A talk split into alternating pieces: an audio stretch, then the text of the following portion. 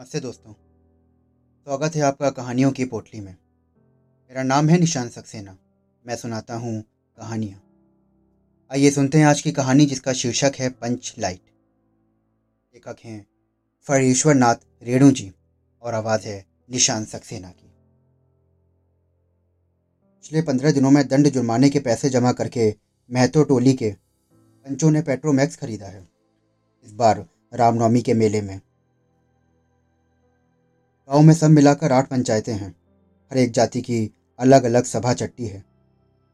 सभी पंचायतों में दरी, जाजिम, सतरंजी और पेट्रोमैक्स हैं। पेट्रोमैक्स, जिसे गाँव वाले पंचलाइट कहते हैं। पंचलाइट खरीदने के बाद पंचों ने मेले में ही तय किया कि दस रुपये जो बच गए हैं, इससे पूजा की सामग्री खरीद ली जाए। बिना नेम टेम के कल कब्जे वाली चीज़ का पुण्यहा नहीं करना चाहिए। अंग्रेज़ बहादुर के राज में भी पुल बनाने से पहले बलि दी जाती है। मेले में सभी पंच दिन दहाड़े ही गाँव लौटे। सबसे आगे पंचायत का छड़ीदार पंच लाइट का डब्बा थामे माथे पर लेकर और उसके पीछे सरदार दीवान और पंच वगैरह। गाँव के बाहर ही ब्राह्मण टोले की फुंगटी झाने टोक दिया। में लालटेन खरीदा हुआ महतो। देखते नहीं है पंचलैट है। बामन टाली, टोली के लोग ऐसे ही ताप करते हैं। अपने घर की डिडरी को भी बिजली बत्ती कहेंगे और दूसरों के पंचलैट को लालटेन। टोले भर के लोग जमा हो गए। औरत, मर्द, बच्चे, बूढ़े सभी काम को छोड़कर दौड़े चले आए। चल रे चल, अपना पंचलैट आया है पंचलैट खरीदार अग्नु महतो रह रहकर लोगों को चेतावनी देने लगा। हाँ दूर से, जरा दूर से पूछा मत करो। केस ना लगने पाए। सरदार ने अपनी स्त्री से कहा ओ साज की पूजा जल्दी होगी जल्दी से नहा धोकर चौड़का पीढ़ी लगा लो तुम। टोले की कीर्तन मंडली के मुलगैन ने अपने भक्तिया पक्षकों को समझाकर कहा, देखो आज पंचलैट की रोशनी में कीर्तन होगा। बेताले लोगों से पहले ही कह देता हूँ आज यदि आखिर धरने में डेढ़ बेड़ हुआ तो दूसरे दिन से एकदम बैकआउट। औरत की मंडली में गुलरी काकी गोसाई का गीत गुनगुनाने लगी। छोटे छोटे बच्चों ने उत्साह के मारे बेवजह शोरगुल मचाना शुरू कर दिया। सूरज डूबने के एक घंटा पहले ही टोले भर के लोग सरदार के दरवाजे पर आकर जमा हो गए। पंचलैट पंचलैट। पंचलैट के सिवा और कोई गप नहीं, दूसरी कोई बात नहीं। सरदार ने गुड़गुड़ी पीते हुए कहा कि दुकानदार ने पहले सुनाया, पूरे पाँच कौड़ी रुपया पाया। मैंने कहा कि, दुकानदार साहेब, ये मत समझिए कि हम लोग एकदम देहाती हैं। बहुत बहुत पंचलेट देखा है। इसके बाद दुकानदार मेरा मुँह देखने लगा। बोला कि लगता है कि आप जाति के सरदार हैं। ठीक है। जब आप सरदार होकर खुद पंचलैट खरीदने आए हैं तो जाइए। पूरे पाँच कौड़ी में आपको दे रहे हैं। दीवान जी बोले हाँ अलबत्ता चेहरा परखने वाला दुकानदार है। पंचलैट का बक्सा दुकान का नौकर देना नहीं चाहता था। मैंने कहा कि देखिए दुकानदार साहेब, बिना बक्सा पंचलैट कैसे जाएगा? और दुकानदार ने नौकर को डांटते हुए कहा, क्यों रे? दे दो बक्सा। टोले के लोगों ने अपने सरदार और दीवान की श्रद्धा भरी निगाहों से देखा। छड़ीदार ने औरतों की मंडली से सुनाया, रास्ते में सन सन बोलता था पंचलैट।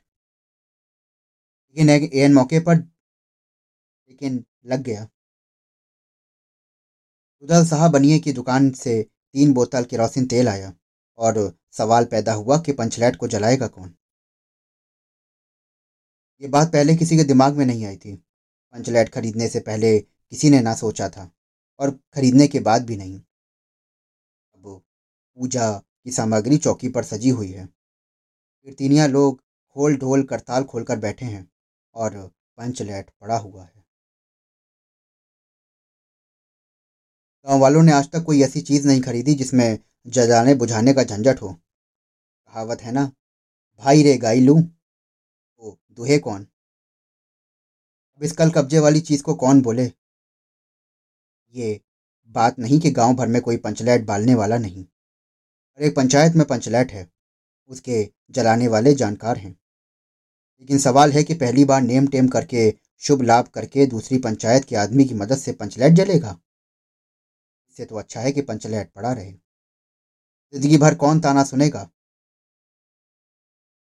चारों ओर उदासी छा गई। अंधेरा बढ़ने लगा। किसी ने अपने घर में आज डिबरी भी नहीं जलाई थी। आज पंचलैट के सामने डिबरी कौन बालता है? सबकी किराए पर पानी फिर रहा था। सरदार, दीवान और छड़ीदार के मुँह में बोली नहीं। पंचों के चेहरे उतर गए थे। किसी ने दबी हुई आवाज़ में कहा कि कल कब्जे वाली चीज़ का नखरा बहुत बड़ा होता है।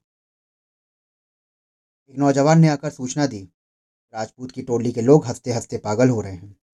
कहते हैं, कान पकड़कर पंचलैट के सामने पाँच बार उठो बैठो तो तुरंत जलने लगेगा। पंचों ने सुनकर मन ही मन कहा, भगवान ने हंसने का मौका दिया है तो हंसेंगे नहीं। एक बूढ़े ने आके खबर दी कि रुदल साहब भारी बनिया, भारी बतंगड़ आदमी है। कह रहा है कि पंचलैट का पंपू ज़रा होशियारी से देना। गुलेरी काकी की बेटी मुनरी के मुँह पे बार बार एक बात मन में आके लौट जाती, पर वो बोले कैसे? वो जानती है कि गोधन पंचलैट बालना जानता है, लेकिन गोधन का तो हुक्का पानी पंचायत से बंद है।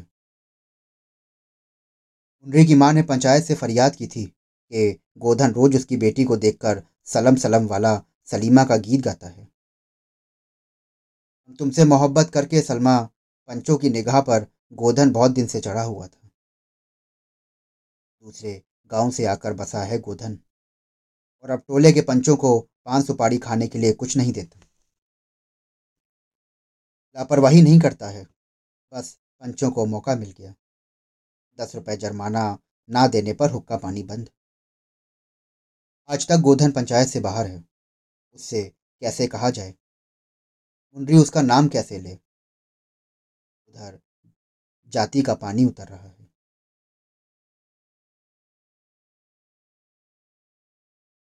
मुंडरी ने चालाकी से अपनी सहेली कनेली के कान में बात डाल दी। कनेली मुस्कुरा कर रह गई।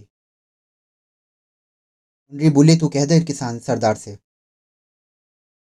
ए, गोधन जानता है कि पंचलैट बालना केनली को कैसे होगा? केनली बोन उठी। अच्छा गोधन से करवा लीजिए।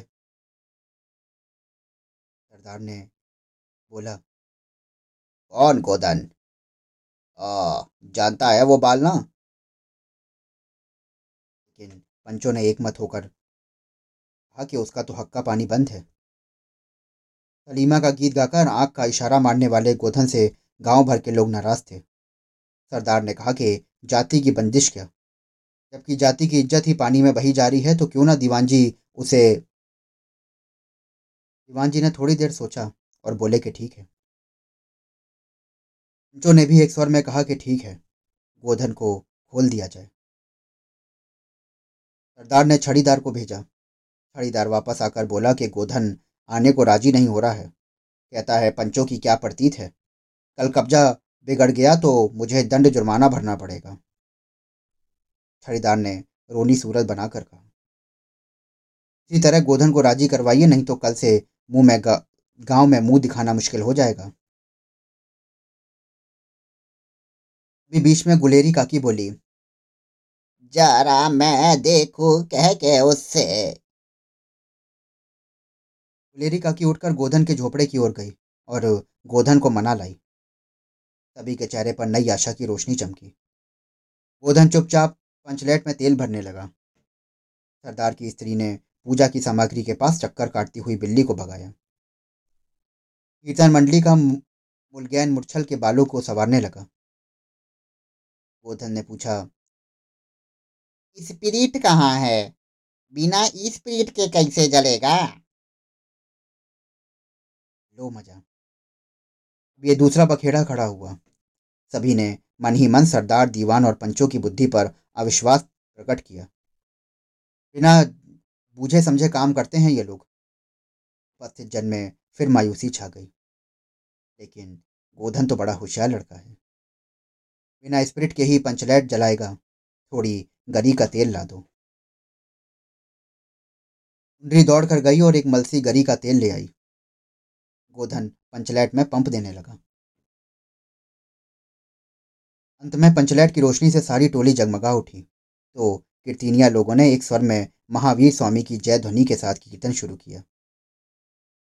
पंचलैट की रोशनी में सभी के मुस्कुराते हुए चेहरे स्पष्ट हो गए। गोधन ने सबका दिल जीत लिया। मुंडी ने हसरत भरी निगाह से गोधन की ओर देखा। आँखें चार हुई और आँखों ही आँखों में बातें हुई। कहा, सुना, माफ़ करना मेरा क्या कसूर? सरदार ने गोधन को बहुत प्यार से बुलाकर कहा तुमने जाति की इज़्ज़त रखी है। तुम्हारा सात खून माफ़। खूब गाओ सलीमा का गाना।